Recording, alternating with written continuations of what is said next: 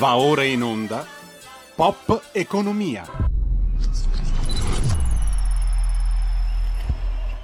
Radio RPL, vedo già collegata con noi Alessandra Mori, la ringrazio che anche sotto le feste è sempre presente. Io ripeto il numero per andare in diretta con lei con i suoi ospiti 02 66 20 35 29, anche via WhatsApp al 346 642 7756. Oggi è una puntata veramente ricca eh, di eh, pop economy e poi di rumore, ci sono anche delle immagini divertenti associate poi ai commenti sardonici e sarcastici come al solito della nostra Alessandra. Ho parlato parlato anche troppo, eh, sarà, il, sarà il Natale e quindi la linea a te Alessandra.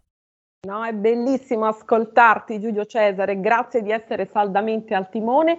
Voglio mandare anche un abbraccio al nostro Federico Borsari, un augurio speciale di pronta guarigione e saluto e do il benvenuto e il ben trovato a tutte le nostre ascoltatrici e ascoltatori. Bellissima questa canzone che tu hai messo, Mariah Carey, perché siamo nella settimana di Natale, lo hai detto tu, la settimana più bella, la settimana del cuore, la settimana nella quale tutti siamo, ci sentiamo un po' più buoni, speriamo non sia solo una parvenza.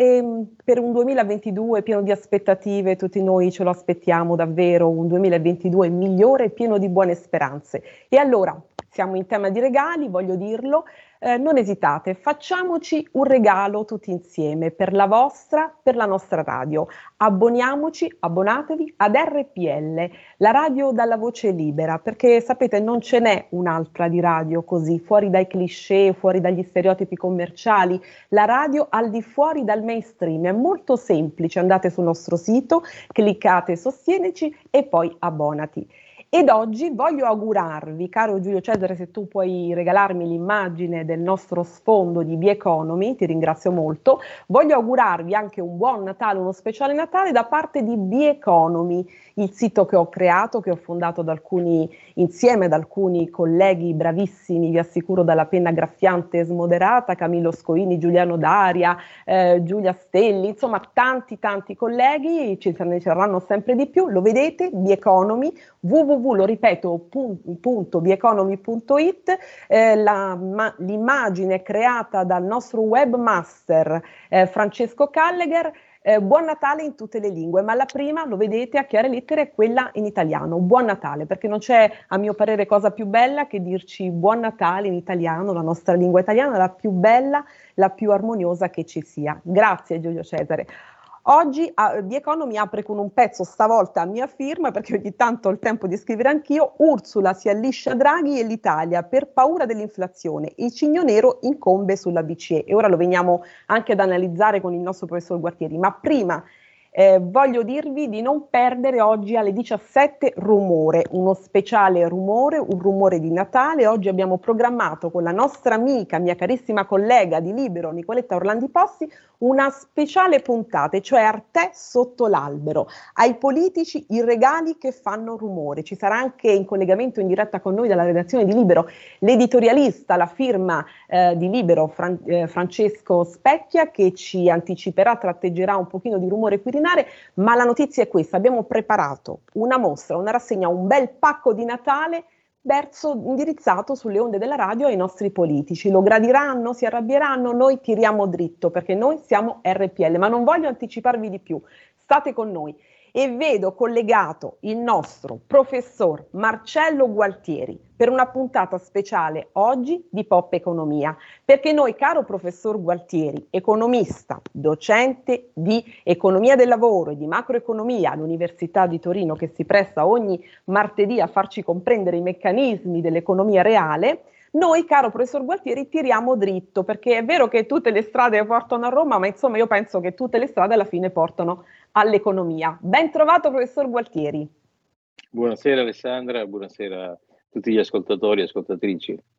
Ed eccoci allora per una puntata dove noi vogliamo fare il punto ehm, dell'anno e dell'anno anche un po' che verrà, ma cominciamo, come lei mi indicava, con un tema un po' diverso, cioè i bitcoin, la criptovaluta più controversa del momento. Rischi, pericoli, vantaggi, a cosa servono questi bitcoin? Anche ci sono degli mh, mm, episodi di cronaca non tanto diciamo positivi verso questa criptovaluta. Lei però ce lo spieghi, ci spieghi cosa sono, a cosa servono i rischi, i pericoli e i vantaggi e soprattutto sono amici o nemici questi bitcoin. Professor Guattieri, prego. Eh, Alessandra, iniziamo a capire, cercare di capire cosa sono uh, esatto. questi bitcoin.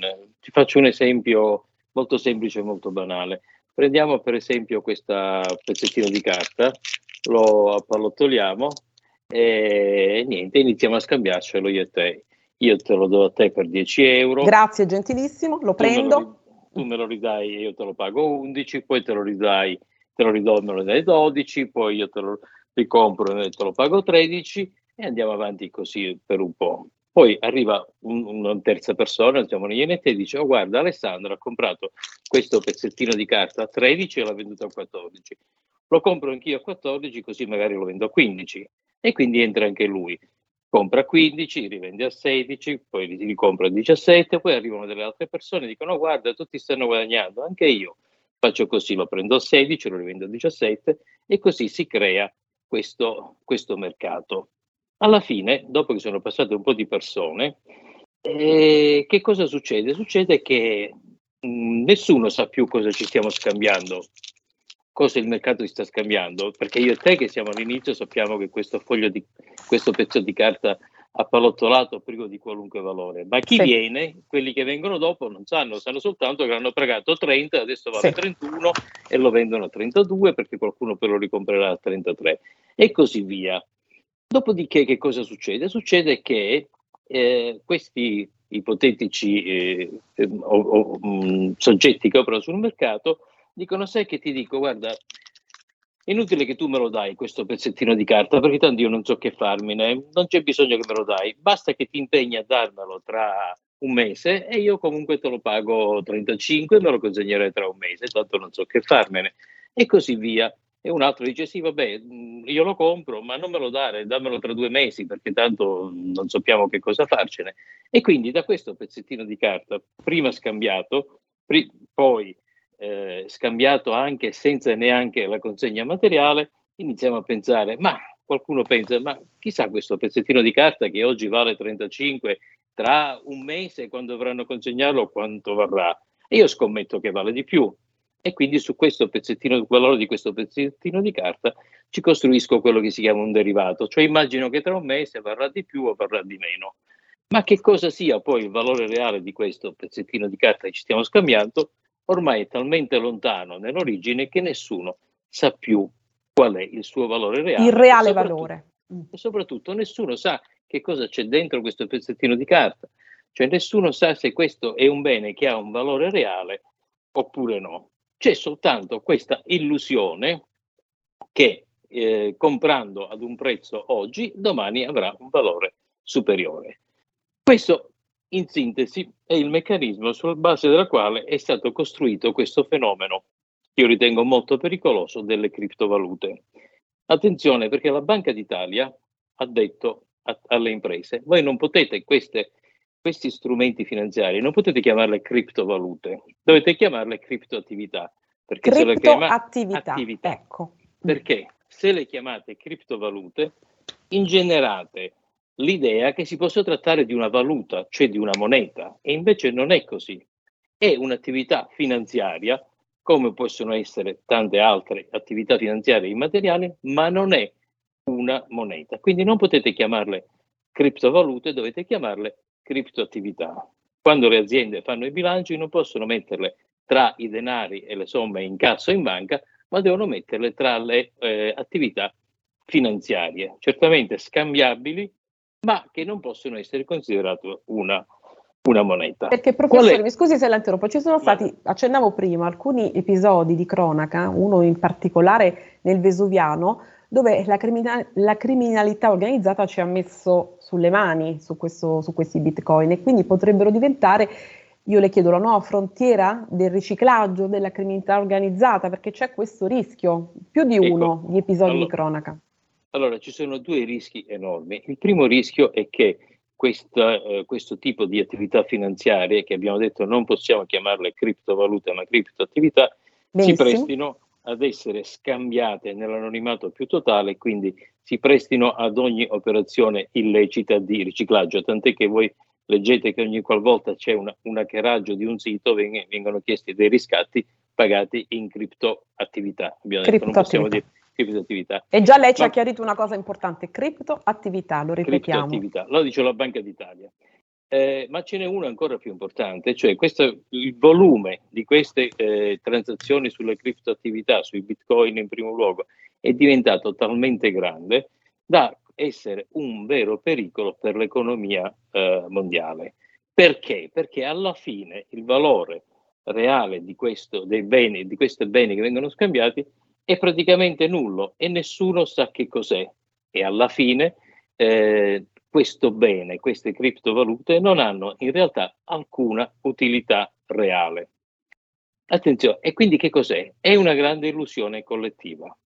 Attenzione Alessandra. E cosa dobbiamo più... fare? Perché io sento anche dico. molti miei amici, ai bitcoin, i bitcoin, anch'io insomma Asc- sono un po' documentata. Prego, Alessandra, no, non è la prima volta che questo succede nella storia dell'umanità. È successo molte volte. È raccontato, ad esempio, in questo bellissimo libro che adesso ti faccio vedere. Sì, si vede benissimo. La pazzia benissimo. delle pazzia, folle, ovvero le grandi illusioni collettive. Di chi è, professore, questo libro? Allora, questo è un libro di un americano che si chiama McKay ed è del McKay. 1841 e racconta tutte le, le follie eh, racconta tutta la pazzia delle folle e ce n'è una che è molto simile a quella di Bitcoin e che risale, penso un po', al 1634 ed è un, un passaggio molto famoso nella storia economica che riguarda i tulipani di Rotterdam. Ecco, guardi, lei sta parlando di questo e un ascoltatore, lo vede come sono attenti e preparati i nostri ascoltatori e come sono ricettivi. Gliela voglio dire, guardi, ma il fallimento della New Economy dei primi anni 2000 non ci ha insegnato niente, professore, soprattutto perché siamo sempre attratti dal miraggio dei soldi immaginari, i tulipani olandesi, per esempio. Bra- ecco. per- perfetto, i tulipani Ed... di Rotterdam. Cosa è successo ai tulipani di Rotterdam? Nel 1634 è scoppiato al mercato dei fiori di Rotterdam una moda del tulipano. Praticamente si venivano, venivano scambiati i bulbi dei tulipani, un po' con lo stesso meccanismo del bitcoin, perché eh, questo prezzo aveva sempre un, un, valore crescente. Così che tutti quanti vendevano case, vendevano attività reali, vendevano quant'altro per comprare bulbi di tulipano con l'idea che sarebbero poi stati rivenduti ad un prezzo maggiore. Pensa che sia arrivato ad un punto in cui un bulbo di un tulipano nero valeva più di una casa nel centro di Londra. Siamo nel 1634. Che cosa è successo a un certo punto? Un giorno qualunque, uno, eh, una mattina qualunque, al mercato dei, de, dei fiori non si è presentato nessun acquirente e il prezzo del tulipano in pochi giorni è crollato a zero, portando alla rovina tutti quelli che c'erano, avevano investito dei soldi, provocando anche tanti disastri, anche tanti, eh, tanti suicidi per motivi legati a questo, questo disastro sì. economico. Perché? Perché il valore reale del, tulipa, del bulbo del tulipano non può essere certamente paragonato a quello di una casa nel centro di Londra. Quindi questo, eh, come, come, ha detto il nostro eh, ascoltatore, ascoltatore. È, è, molto simile alla bolla della New Economy dell'inizio dell'anno 2000, con un aggravante, con un aggravante, cioè che eh, questa operazione, come ho detto, da un lato si presta ad attività poco lecite di riciclaggio e dall'altro lato è di dimensioni infinitamente più grandi di quella della bolla delle new economy dell'inizio degli anni 2000. Perché? Perché c'è stata messa tantissima liquidità in, negli, anni, negli ultimi anni dalle banche centrali, è stata stampata tanta moneta, prima per, per, eh, come risposta al, al, crack del 2007-2008 di Lehman Brothers, poi per la, il, il, il, rischio del debito sovrano in, in Europa nel 2011, adesso per il Covid è stato invaso il mercato di liquidità e tantissima parte di questa liquidità è finita in questi bitcoin, in queste criptoattività che sono purtroppo sparse dappertutto.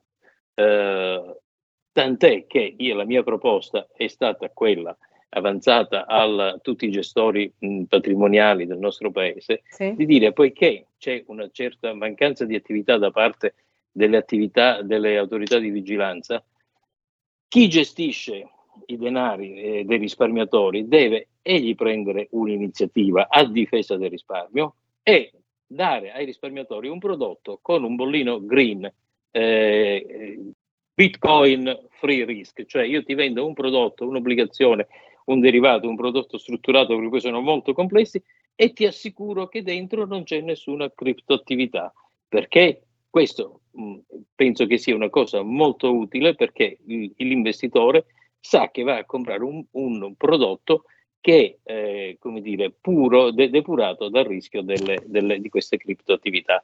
Detto Amanti questo, delle volume... criptoattività, se volete ehm, rivolgere qualche domanda al professor Gualtieri, fate pure, approfittate pure. Professore, prego, chiudiamo allora con le criptoattività perché La abbiamo... Il rischio, il rischio qual è? Che è talmente immenso il volume di, di, eh, di moneta reale investito per comprare queste attività finanziarie, Bitcoin in primo luogo, che quando scoppierà la bolla, perché purtroppo la bolla è destinata assolutamente a scoppiare, potremmo avere delle ripercussioni molto serie, perché come sappiamo nell'economia globalizzata ogni qualvolta c'è una perdita anche in un settore marginale dell'economia, e questo non è certamente un settore marginale, i riflessi poi sono eh, l'onda, l'onda d'urto arriva praticamente anche nell'economia reale e questi saranno, saranno veramente dolori. Speriamo che eh, le banche centrali riescano a fare un'attività di contenimento di queste, eh, di queste criptoattività.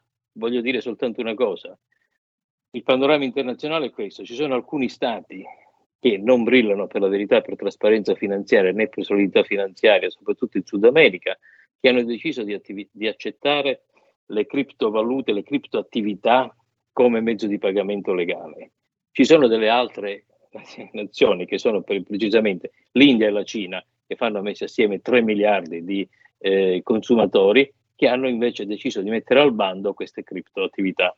Eh, L'Occidente, come al solito, è, è molto lento, molto dormiente, magari anche preso dalla problematica del Covid, ma lascia crescere questi. Ecco, c'è una domanda conseguente al suo ragionamento, ma consentire i pagamenti a mezzo bitcoin e nuove valute, tra virgolette, non affretta lo scoppio della bolla?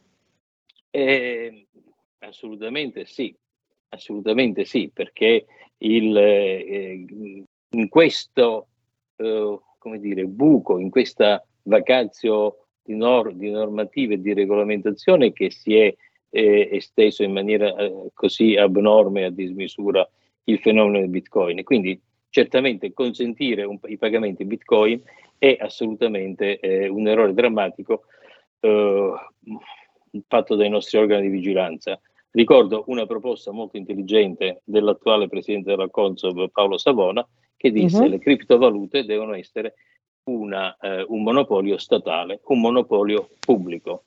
La BCE con grande eh, lentezza, con grande fatica, ah, con mm. grande fatica, anche perché l'argomento è, è, di una complessità enorme, ha lanciato in questi giorni l'euro digitale, sì. che non sostituisce le, l'euro fisico, ma sì. lo affianca, ed è proge- l'inizio di un progetto per eh, entrare come dire, in questo uh, vuoto cosmico nel quale si è, si è espanso il fenomeno delle criptoattività e cercare di colmarlo perché ovviamente se si lascia campo libero è un, come dire, un cancro che si espande, un cancro che si espande. Professore, cerchiamo di fare un pochino il punto perché siamo anche arrivati, il tempo vola. Eh, lo ha visto anche lei, l'Economist, il Financial ci incoronano, ma più che altro incoronano il Premier Draghi spingendolo verso Palazzo Chigi. Allora io oggi anche nel mio pezzo un po' su Bioeconomy ragionavo e mi sono chiesta, a parte diciamo, gli endorsement dei quali Draghi non ha bisogno diciamo, a livello internazionale, ma non è che c'è un problemino in casa BCE, Fed, cioè non è che questa inflazione che nell'Eurozona è ai massimi proprio, eh, lei lo dicevamo l'altro giorno, ehm, sta davvero facendo tremare anche la BCE e la Fed e quindi in questo senso Draghi potrebbe essere un po' il parafulmine di tutto questo. Che cosa sta succedendo? Perché è vero che Ursula von der Leyen dice che va tutto bene, Madama la Marchesa, ma va davvero tutto bene sia nell'Eurozona che poi anche in Italia, anche con questa manovra che abbiamo visto, insomma, pochi spicci, lei ce lo aveva detto anche l'altra, la volta scorsa, nella scorsa puntata. Ecco, cerchiamo di chiudere anche col tema che potrebbe essere il tema dell'anno 2022. Allora, il punto è questo, il problema dell'inflazione è un problema uh, di dimensioni eh, gigantesche, enormi, soprattutto per un paese grande debitore come l'Italia. Eh, ricordo che fino a poco tempo fa, fin quando non c'è stato il crollo dei tassi di interesse, l'Italia spendeva per soli interessi passivi sul debito, sul debito pubblico la stessa somma che spende per tutta l'istruzione, dalle scuole materne all'università. Ora, se, eh, quindi una fetta enorme del, della, della, spesa pubblica, se eh, a fronte del debito scoppiato per, esploso per il Covid eh, andiamo davanti a un rialzo dei tassi di interesse, questo costringerà lo Stato necessariamente a tagliare molte altre spese. Eh, con sofferenze per tutti quanti. Chi è l'unico che può garantire eh, il mercato su, questa, il mercato su, questa, su questo punto? Eh, esiste solo un uomo al mondo che può garantire il più grande debito pubblico del mondo, il secondo debito pubblico più grande dopo quello del Giappone. Ed è Mario Draghi con la sua credibilità, e sì. che se Draghi a, a, a Palazzo Chigi, cioè Presidente del Consiglio, con poteri operativi, riesce a calmierare credo che riesce, riuscirà a calmierare questa eh, ondata um, di rialzi dei tassi di interesse, consentendo all'Italia di poter andare avanti col suo programma di risanamento, col PNRR. Ecco, professore, il segue. fatto eh, di economia dell'anno precedente e il fatto di economia dell'anno che verrà, in due poche parole, perché siamo in Beh, chiusura. Il, il fatto dell'economia dell'anno precedente sono, sono molto legati. Il fatto dell'economia dell'anno precedente è sicuramente il ritorno prepotente dell'inflazione che, che, ci crea, che ci crea E lei perché nel suo pezzo su Italia Oggi diceva un po' controcorrente eh, Draghi al Quirinale perché molti lo spingono, anzi chi di qua, chi di là, chi verso Palazzo, Palazzo Chigi, chi verso il Quirinale e lei diceva no, eh, l'inflazione dice no, meglio di no. Ecco, in due parole ho riassunto un po' il sì, suo pezzo. Mm. Perché poiché l'inflazione porta con sé l'aumento dei tassi di interesse con un debito pubblico italiano esploso alle stelle a seguito del Covid, a seguito di tutti gli anni che sappiamo di, di disavanzi, eh, non riusciremo, non riusciremo, lo Stato non riuscirebbe a pagare interessi passivi a livelli mh, del mercato, fatti dal mercato. Potrebbe soltanto la credibilità di Mario Draghi, che è stata la guida della BCE per, tanti, per, per sette anni, sì, solo la sua credibilità può dire sono, sono, un debitore credibile perché poi quando avremo tempo ti potrò anche spiegare tecnicamente. Sì, professore, perché, perché stiamo chiudendo, mi stanno debito. già strattonando. Perché il debito? Ok, quindi in sintesi il, prossimo, il prossimo anno la cosa da fare sarà domare l'inflazione, quindi il presidente della, della Fed e il presidente della BCE eh, avranno questo compito e non Benissimo. è ammesso sbagliare. Domare Benissimo. l'inflazione, buon anno, buon Natale e buon anno. Cerchiamo di essere credibili noi con i tempi e la rivediamo sicuramente nel 2022, quindi a brevissimo. Grazie professore. Augurissimi. Augurissimi, augurissimi a, tutti, a, lei. A, a tutti. Grazie, grazie. Pubblicità allora.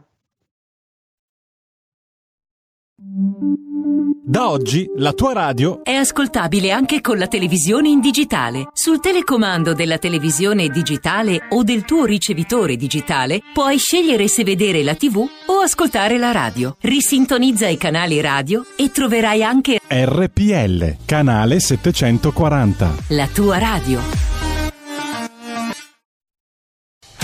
Porta con te ovunque RPL la tua radio. Scarica l'applicazione per smartphone o tablet dal tuo store o dal sito radiorpl.it.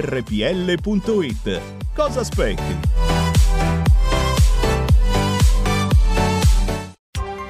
Coming Soon Radio, quotidiano di informazione cinematografica. Tutti conosciamo la Befana ma forse non tutti sapete come ha avuto inizio la sua storia. La profezia era vera. Monica Bellucci, Zoe Massenti e con Fabio De Luigi. A dicembre venite a scoprire com'è nata la sua leggenda. La Befana Biandinotte 2. Le origini. Dal 30 dicembre al cinema. Amedeo! Dimmi mio! Ti organizzo le feste perfette! A Natale cenone, 26! Il brodo! E a Capodanno... Il codechino con le lenticchie! Esce il nostro film Belli Ciao! Natale con i tuoi... Capodanno con noi! Bella questa! Bello, bello. Io e Amedeo in Belli Ciao, regia di Gennaro Nunziante, dal primo gennaio al cinema. West Side Story. Voglio essere felice qui. È l'evento cinematografico. Voglio crearmi una vita, una famiglia. Diretto da Steven Spielberg. Se vai con lui, nessuno ti perdonerà. Con le musiche immortali di Leonard Bernstein. La vita è importante, perfino più dell'amore. West Side Story, dal 23 dicembre al cinema.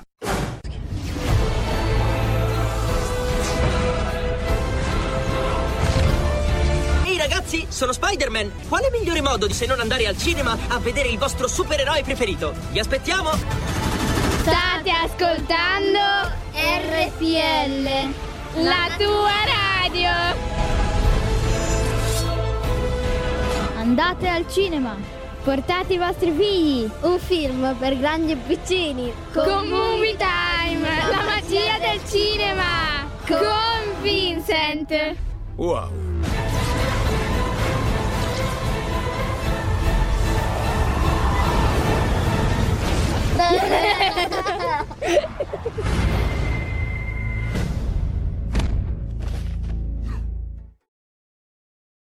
Va ora in onda Rumore.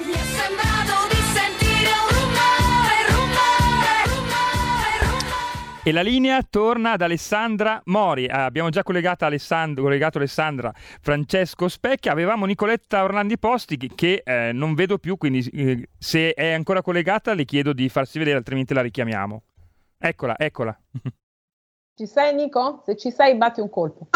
Ci sono. Ci sei. E allora, eccoci per uno speciale rumore oggi, un rumore natalizio. Noi abbiamo preparato Nicoletta mi ha dato questa meravigliosa idea, Arte sotto l'albero, ai politici i regali che fanno rumore. Insomma, abbiamo preparato, care ascoltatrici e ascoltatori, un vero pacco di Natale. Non so se i nostri politici lo gradiranno, se si arrabbieranno, ma insomma noi procediamo, tiriamo dritti sulla strada, come dicevo al professor Guartieri, non solo dell'economia, ma dell'arte, ma anche della politica, perché se è vero che tutte le strade portano, diciamo così, per scherzare all'economia, molte strade, moltissime strade anche divergenti portano al colle ed è per questo che sono molto felice di avere anche Francesco Specchia, firma editorialista di Libero, che ci tratteggerà, anticiperà un po' del rumore quirinale. Grazie Francesco, buon Grazie pomeriggio. Pomeriggio. E allora Nicoletta, cominciamo un po' con questa rassegna, però direi che tu hai preparato una speciale rassegna dedicata ai politici, un regalo per ognuno, ciascuno di loro, ma cominciamo prima con un tuo commento sulla natività, perché è Natale la natività che tu hai scelto. Sì, buonasera a tutte buonasera a tutti. Come regalo, mi sentite? Sì, sì, benissimo, vai, vai pure. Regalo eh, agli ascoltatori o ai video ascoltatori di, di rumore, eh, io vorrei dedicare questa natività un po' particolare eh, del 1450 circa, è una natività inusu- inusuale perché c'è la Madonna che finalmente può fare quello che vuole ma- la Maria, sta leggendo, e del bambino Gesù se ne prende cura il papà Giuseppe. Eh, è un'iconografia particolare che è tornata adesso alla ribalta della cronaca per via di un, di un presepe che è stato allestito a Cesenatico, dove ha fatto rumore. Eh, il presepe femminista, qual è stato? Giusto? Eh. Il presepe de- denominato femminista? Eh, presepe sì, lì? Ah, ok. È un presepe femminista perché eh, c'è il papà che si prende cura de- del bambino e la Madonna finalmente si può riposare. Eh, ha creato molto rumore, ma in realtà non è un'iconografia recente, risale appunto al 1450. Questo è una miniatura in tempera e oro che è conservato in un libro d'ore eh, francese. Il libro d'ore era una raccolta di preghiere scritte in latino eh, che era eh, decorato con delle opere dei capolavori, perché questo è un capolavoro, e veniva, eh, che avevano le, le persone nobili per, per recitare le preghiere. Eh, in uno di questi che è conservato mh, a Londra eh, c'è appunto questa raffigurazione che è di una incredibile attualità e io la volevo regalare agli ascoltatori di rumore. Grazie, molto bella, grazie davvero. Una natività particolare. E allora cominciamo però con i nostri ehm, politici e con i nostri quadri a loro dedicati. Cominciamo, non possiamo che cominciare ovviamente con il nostro premier. Vediamo un po' quello che abbiamo scelto per il nostro premier. Voilà, proprio mette quello proprio Federico eh, Giulio Cesare subito accolto, perché ce ne sono due Giulio Cesare immagino, però insomma tu hai messo quello più dirompente. Vai Nicoletta. Allora, questa è un, un'opera che, che molti italiani vorrebbero regalare a, a Mario Draghi. Sì. È un'opera d'arte realizzata da Maurizio Cattelan ed è un monumento che è posizionato a Piazza Affari a Milano. Eh, si chiama Love. Eh, Love. Love. Eh, come acronimo di libertà, eh, aspetta, lo, mm, ve lo dico Vai. bene. aspettate, eh, che non ci vedo. Eh, tranquilli. libertà, odio, vendetta, eternità. Sono tre aggettivi, tre, tre Libertà, odio, vendetta, eternità. pesanti. Eh, è una, una mano romana di un colosso romano al- alla quale sono state tagliate tutte le dita tranne il dito medio. Eh, fate un po' voi, non so se il, il premier le conclusioni. Eh, però sta lì, sta a Piazza Affari, davanti a Palazzo Mezzanotte, per cui Ecco, Piazza Affari, gli affari internazionali, gli endorsement delle elite politico-finanziarie, Francesco Specchia, l'Economist, il Financial Times, tutti spingono Draghi verso Palazzo Chigi, ma anche i leader politici, un po' tutti i politici cercano di spingerlo, insomma, tra virgolette, detto, verso eh, Palazzo Chigi per farlo rimanere lì ben posizionato, anche se poi dicono, ah, qualcuno dice che andrebbe bene al Quirinale. Perché questo? E soprattutto ti chiedo, Draghi può essere volente o nolente un po' nel gioco, nella rete dei partiti, oppure silente invece vuole giocarsi la poltrona del colle? Che ne pensi? Ma guarda, la- la- il l'opera d'arte scelta da Nicoletta è estrema ma è efficace perché Efficace.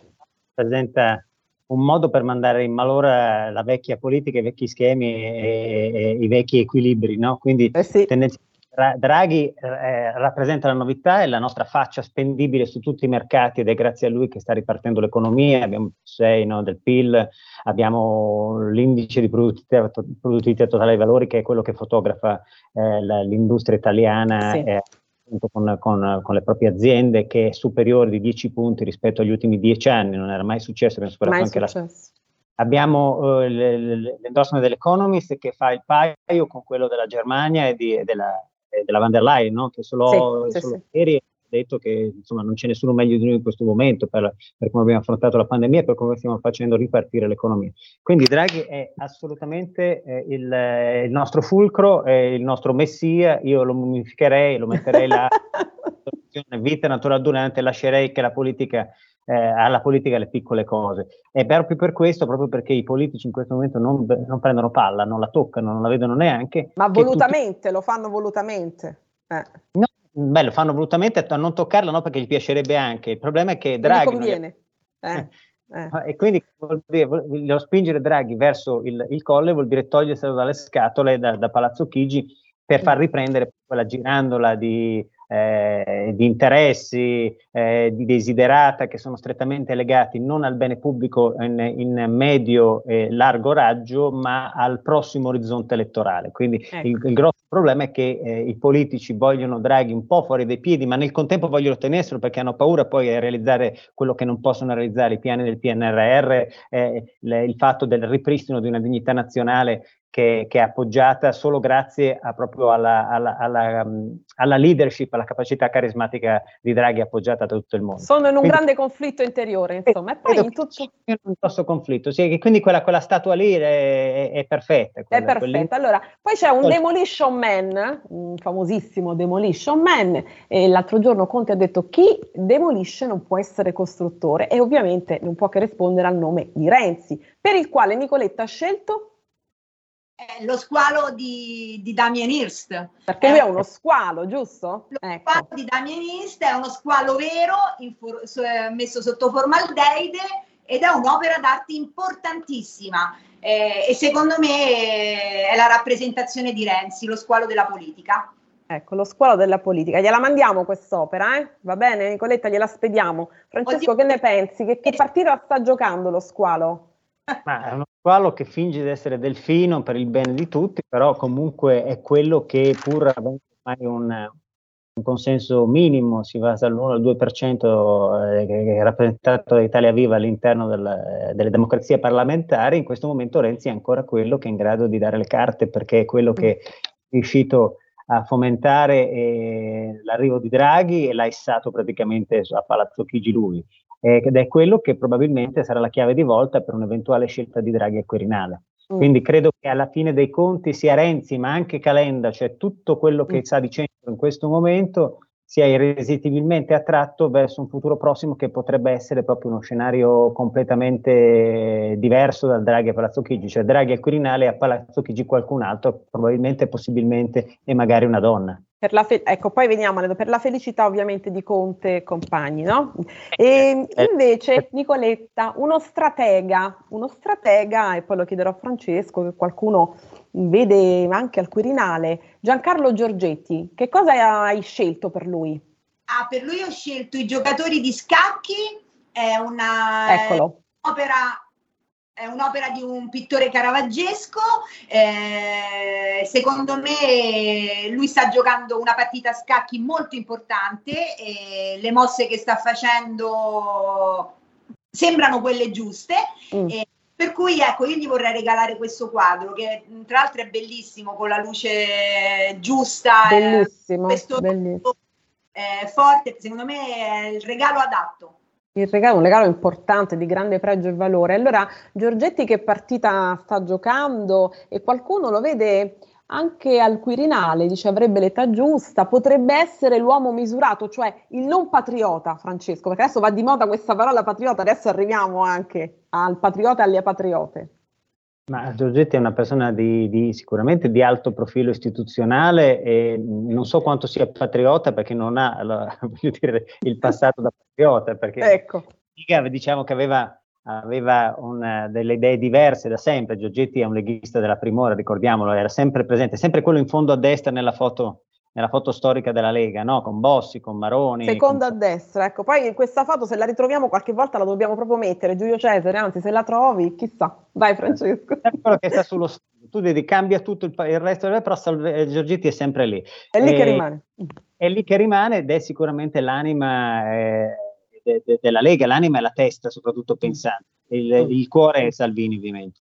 Eh, certo. credo che l'idea del gioco degli scatti sia perfetta, gli si attaglia perfettamente. Non credo che abbia lo standing, ma non perché probabilmente deve ancora maturare, forse probabilmente c'è qualcuno che è meno divisivo, cioè che ha un passato meno contrassegnato, e di solito chi ha un passato meno contrassegnato riesce ad arrivare al Quirinale. Però eh, credo che sia un personaggio di, gran, di, grande valore. Non ce lo vedrei alla Presidenza della Repubblica troppo presto per Giorgetti, eh, o forse troppo tardi. Non so. Va bene, e parlavamo di signore, di lady, di donne, di patriote, o di chi vorrebbe un patriota, e quindi mi viene in mente il nome di Nicoletta? Giorgia Meloni. Eccola. A lei allora, cosa mandiamo? Cosa spediamo? Subito, subito. Allora, io uh, gli regalerei eh, Toxic Mary, che è un'opera di Banksy, eh, uno street artist penso che non abbia bisogno di presentazioni eh, e comunque qui c'è una Madonna eh, che allatta eh, il bambino con un biberon tossico e questo lo, lo dico perché ehm, Giorgia Meloni in più di un'occasione ha dichiarato che lei non farà vaccinare sua figlia sì. Ehm, perché non lo ritiene giusto, perché non è sicura di, di quello che le inietteranno nel, nel corpo, quindi secondo me questo quadro non può che essere apprezzato da, da una mamma che si preoccupa eh, di cosa dà al figlio.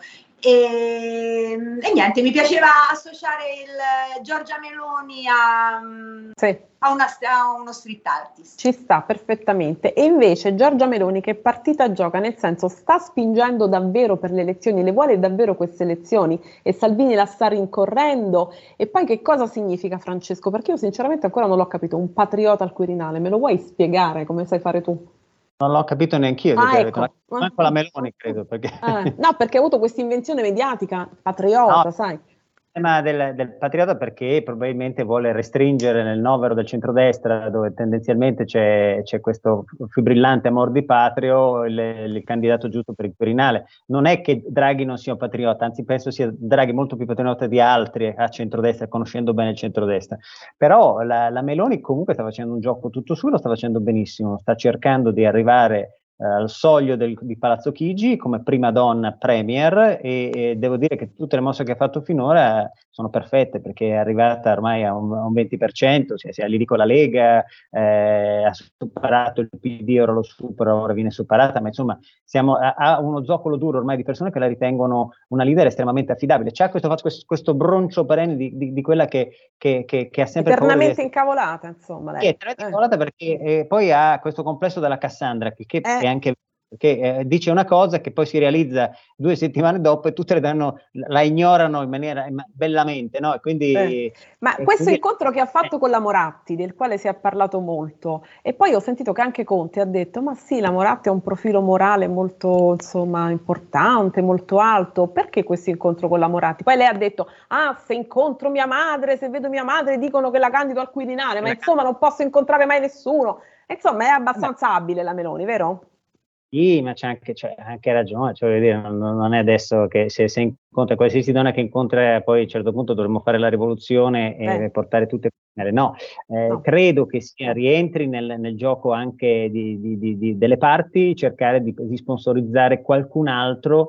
Nel caso in cui Berlusconi non riuscisse ad ottenere non alla prima, non alla seconda, alla terza, ma alla quarta chiama, quei famosi 105 voti che possono servirgli per aggiungerli a quelli della Melone di Salvini ed ottenere di salire al colle. Quindi lei si, tiene, si porta avanti con il lavoro e dice guardate se non ce la facciamo prendiamo un'altra alternativa. L'alternativa è necessariamente un... Adesso tra un po' veniamo al, al Cavaliere che insomma è un grande estimatore dell'arte, però tutte le strade mm. riportano a Draghi, no Nicoletta? Quindi insomma c'è un'altra foto qui. Oh, io l'avevo scelto... Un'altra immagine per assonanza di nome, questo è un drago della tradizione giapponese sì. di Yoshi, eh, il drago simbolo di prosperità, di forza e quindi l'avevo scelto anche per, per il nome Drago Draghi, tutto qua.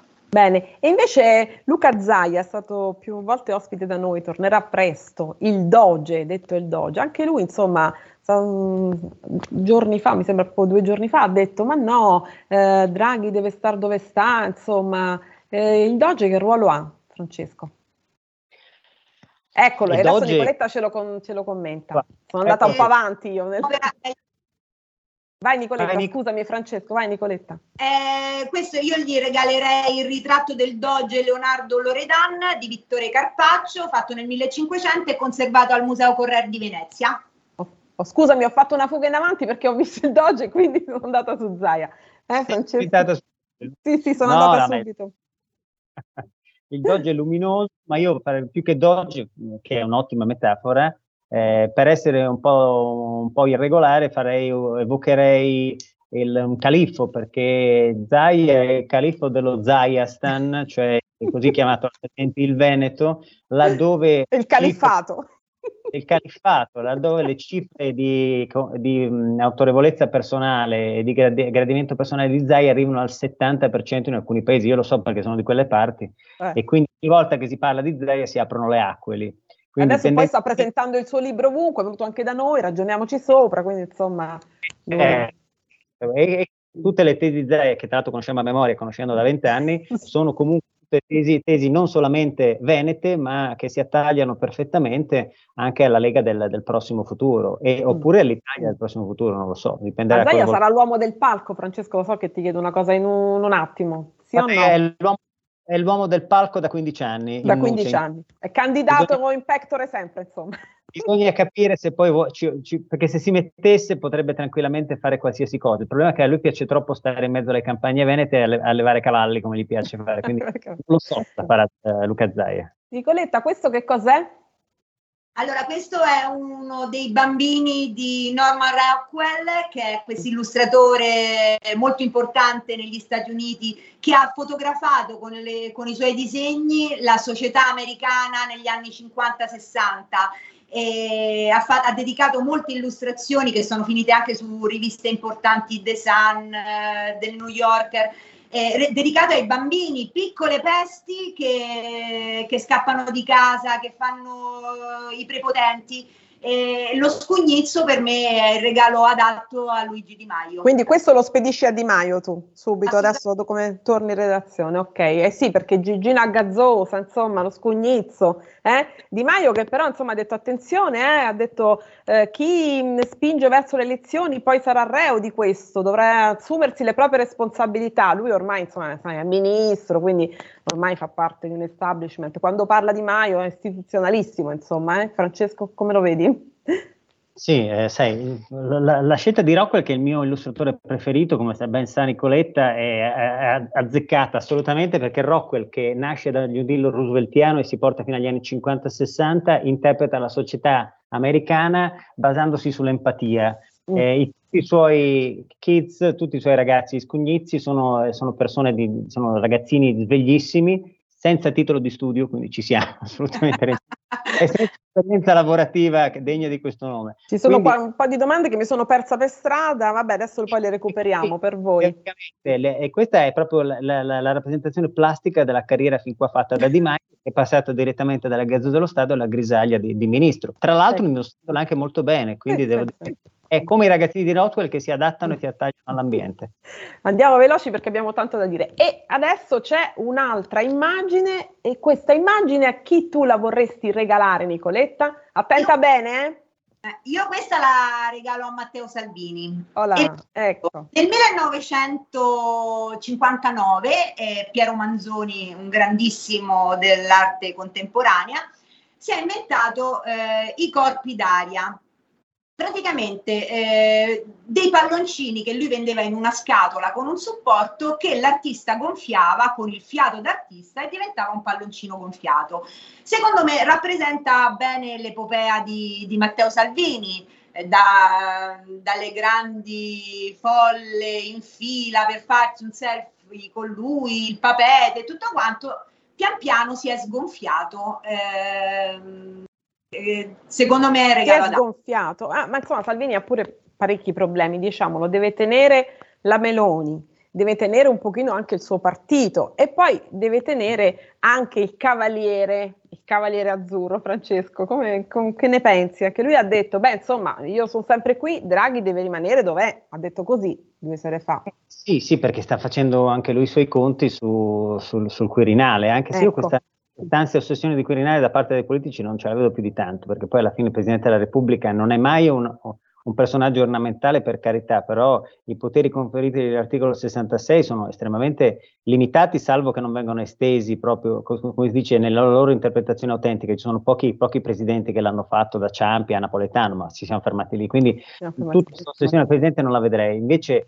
vedo Salvini eh, molto bene come chiave di volta se riesce a mantenere unito il suo partito ed è questa la grande difficoltà perché ci sono eh, delle sto- forze centripete all'interno che possono creargli dei problemi, la vedo come che abbiamo appena per... nominate, no? Le forze centripete. Sì, e poi, poi io, io, consiglierei a Salvini, che conosco da una vita, di dare un occhio anche e tenere a freno uh, la parte non mh, georgettiana, i, i, borghi, i magnai, insomma, che ogni tanto escono uh, in maniera discro- discronica eh, rispetto alla linea, alla linea, del partito. Poi eh, ovviamente la Lega è un grande partito e che, che ha molte anime dentro, tutte ecco, sono sì. rispettabili, però vorrei che insomma, ci, ci fosse, fosse, ben chiaro che se lo, il 90-96% dei leghisti si è vaccinato, andiamo dietro al 96% dei leghisti perché la, no, la gente non è scema, se una minima parte non vuole fare, la rispettiamo, ma evitiamo di dargli di dargli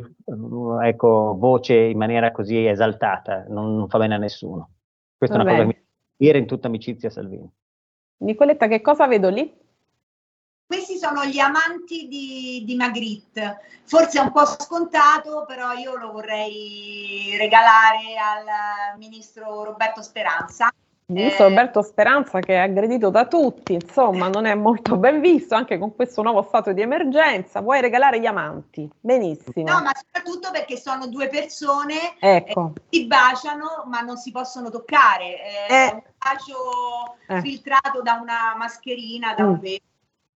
Speranza, e, insomma tutti lo crocifiggono. Francesco Speranza, dici? Eh no, la, cos'è la, la, un po' la metafora del Covid. Speranza ricorda, eh, forse voi, voi, siete troppo giovani, ma c'era lì, c'era questo gruppo che si chiamavano i Brutus, un gruppo degli, degli anni 70, un gruppo comico, in cui c'era eh, un signore che, uno dei, dei Brutus si chiamava Gianni, Gianni era quello che vendeva sberle dappertutto e da chiunque passasse nel raggio di 5 metri, boom, gli arrivava la... Beh, qualcuno se l'è meritata, eh, comunque. No, no, no, ma Gianni non prendeva le sberle senza capire perché. Senza Però è sempre lì, prende le sberle, ma insomma comunque no, è in perfetto equilibrio anche Gianni era sempre lì, quindi io ti dico, era in perfetto equilibrio e quell'alchimia col resto del gruppo faceva sì che il gruppo potesse andare avanti. Ecco. Quindi Speranza è Gianni dei Brutus e i Brutus sono questo governo, quindi credo che nonostante tutto alla fine poi abbia ragione lui, se rimane ancora lì ancorato e abitato alla poltrona. Non lo io... nessuno, Speranza. Eh... Voglio, ognuno c'ha il suo, ecco. Ecco, e poi il signor Conte, mi sembra, vero Nicoletta? Siamo al signor Conte, che è un vero Conte, insomma, lui è un gentleman, non si arrabbia mai, non si scompone mai. Com'è? Eh, io al signor Conte regalerei un'opera preziosissima. Mm. eh, che è l'avvocato del villaggio di Brughere il Giovane, è un'opera fiamminga. eh, lui si è sempre vantato di essere l'avvocato del popolo eh, e quindi mi sembrava giusto mm, regalargli questo, questo dipinto eh, che però mh, sta lì lì con la zeccararbugli, quindi Allora, siamo in chiusura. Io direi il Ah. cavaliere azzurro, non il cavaliere nero, il cavaliere azzurro che tutti i giorni, tu mi dicevi Francesco l'altro giorno scherzando, sogna il Quirinale, mattina, sera, pranzo, cena, colazione, che poi lui non è un patriota, è anche un partigiano perché è stata rispolverata quella sua foto meravigliosa a donna con eh, il fazzoletto dell'Ampi, insomma Berlusconi, Berlusconi è Berlusconi, insomma a livello di comunicazione non lo batte nessuno. Che, ne- che cosa hai dedicato Nicoletto e poi un parere di Francesco sul cavaliere azzurro? Pure qui ho giocato facile, gli ho regalato il, il baccanale di Sebastiano Mm, Ricci. Ecco, vabbè, insomma, a buon Giusto per- intenditor, poche parole, vabbè. Esatto, esatto. Giusto per ricordarsi i tempi, no? Come dire. Eh, Esatto, sta, no. sta sognando i bei tempi o vuole tempi migliori Berlusconi, eh, Francesco? Ber- Berlusconi è, è tutto, la fonte e la voce di tutto, quindi essendo immortale eh, mescola i piani temporali e quindi può vivere in, in molte dimensioni diverse. Nella sua, in questo momento ripeto che l'incubo peggiore o migliore che sia è quello proprio di salire al Quirinale. Probabilmente non ce la farà, ma anche se non ce la, falesse, non ce la facesse potrebbe esserci una contropartita che è quella di scegliere lui il presidente, che nella fattispecie sarebbe Draghi, e di ottenere una sorta di senatoriato a vita, cioè diventare senatore a vita e così finire eh, la sua vita cons- in maniera consustanziale proprio agli scranni parlamentari. Gli dedicheranno un grande ritratto di quelli proprio dopo di... Mausoleo, Io farei un, proprio un mausoleo. di Un mausoleo. E poi eh, qui vedo due signori un po' tristi. Chi sono Nicoletta questi due? Chiudiamo, chiudiamo perché devo dire delle cose. Vai, vai, vai, veloce. Vai. Questo dipinto lo dedico mh, a Enrico Letta. eh, È un po' triste però, eh. Ah, perché c'è una somiglianza incredibile tra il protagonista di American Gothic eh, con Letta che non può che usarlo come, come ritratto. Letta, che cosa fa Letta? Ha rispolverato anche il DDL Zan, dice che ritornerà alla carica. Che succede? Ma Letta cerca di tenersi, di mantenere il suo elettorato, è un democristiano fantastico con molte tendenze a sinistra, però l'elettorato di, di centro ce l'ha già e deve fare di tutto per mantenere quello radicale e non perdere quello più, più a sinistra. Quindi queste sue uscite, quindi di DL Zan e lo Jussoli, eccetera, eccetera, non fanno parte che di una strategia per poter conservare il più possibile i voti eh, che spera di riottenere alle prossime elezioni. Mm, benissimo, quindi insomma anche lui è abbastanza felice, non è poi tanto triste Letta, no? E adesso vedo una foto, non so, chi è questo signore? Un politico, uno che si candida, non lo so, un ritratto che sembra fatto da Andy Warhol che ho visto ieri, ho pensato di regalarti, Giulio Cesare ce l'ha messo su, è Francesco Specchia, vuoi candidarti anche tu al colle? Eh, manca solo questo, mi candido al colle, anche se voglio dire, c'è- c'è- abbiamo visto di peggio. No, eh, ringrazio Giancarlo Zucconelli che è un, un- non solamente un, un- pittore, ma un grande illustratore veronese, che è un amico mh, è dai tempi dell'arena, dei miei esordi giornalistici, che a un certo punto mi, mi ha mandato questo, mi ha omaggiato di questa cosa molto carina e gli sono molto grato, insomma, è molto bella. Bene, anche questa insomma la mettiamo nella nostra rassegna. Allora, è Natale, siamo tutti più buoni, pieni di speranza, di belle idee, di belli- bei propositi. E io voglio dire una cosa che mi ha molto colpito su Facebook e che mi ha segnalato un bravissimo e gentilissimo collega. Pensate, ehm, i ristoratori sono stati veramente una categoria abbastonata, noi ne abbiamo ospitati tanti, qui spesso c'è Paolo Bianchini che è sempre sul piede di guerra. Un ristorante a Tivoli, in quel del Lazio, eh, aprirà appositamente il giorno di Natale per i più poveri, per i bisognosi, per gli anziani, regalerà tutto, farà questa cosa bellissima. Lo voglio citare, non, non li conosco, l'ho solo visto, non ho avuto neanche il tempo di contattarli, ma lo farà, si chiama Dracula. Mi ha colpito molto questa cosa, perché la solidarietà non sono solo so- soltanto belle parole, la solidarietà so- sono gesti concreti. E poi una frase che è un pensiero che mi ha colpito e voglio chiudere così, che si mh, ben collega a questo atto di grande generosità e solidarietà, L'opera umana più bella è quella di essere utile al prossimo. Lo ha detto Sofocle. Chi era? Un drammaturgo greco, uno dei maggiori poeti tragici dell'antica Grecia. L'ho studiato, ne ho tradotto varie cose anch'io, non mi ricordo nulla del greco, però l'ho fatto, ve lo giuro, ed è il padre dell'Antigone. E allora io vi auguro buon Natale, vi ringrazio, a te Nicoletta, a te Francesco, grazie molte e a tutte le nostre ascoltatrici e ascoltatori. Voi che cosa vi augurate per Natale? Quale sarà il regalo vostro di Natale, il regalo che sperate di ricevere e mm, cosa vi aspettate per l'anno che verrà? Nicoletta. Allora, io non so cosa, cosa mi porterà Babbo Natale. Mm eh, la cosa più importante è comunque stare con la mia famiglia, eh, con mia figlia, mia mamma, mia sorella, mio marito, i miei nipoti, mio cognato, tutti, mio papà e questo è, la cosa, è il regalo più bello dopo un anno abbastanza complicato. Quello che, che, mi auguro per tutto il mondo, se proprio devo andare sul concreto, è che arrivino vaccini per tutti, anche per le popolazioni che non se lo possono permettere, i cui stati non stanno assolutamente affrontando il problema, perché solo vaccinandoci tutti eh, si potrà sconfiggere questa pandemia. E quello di stare sempre anche con noi, no? Ti devi augurare. Francesco, tu che cosa pensi? Che cosa ah, ti guarda, auguri, soprattutto per il 2022? Mi auguro, mi auguro, la normalità e, e, e, l'allontanarsi da qualsiasi tentazione di ripetere qualsiasi cosa di quest'anno perché abbiamo già dato, basta. Basta. Il pronostico politico dell'anno che verrà?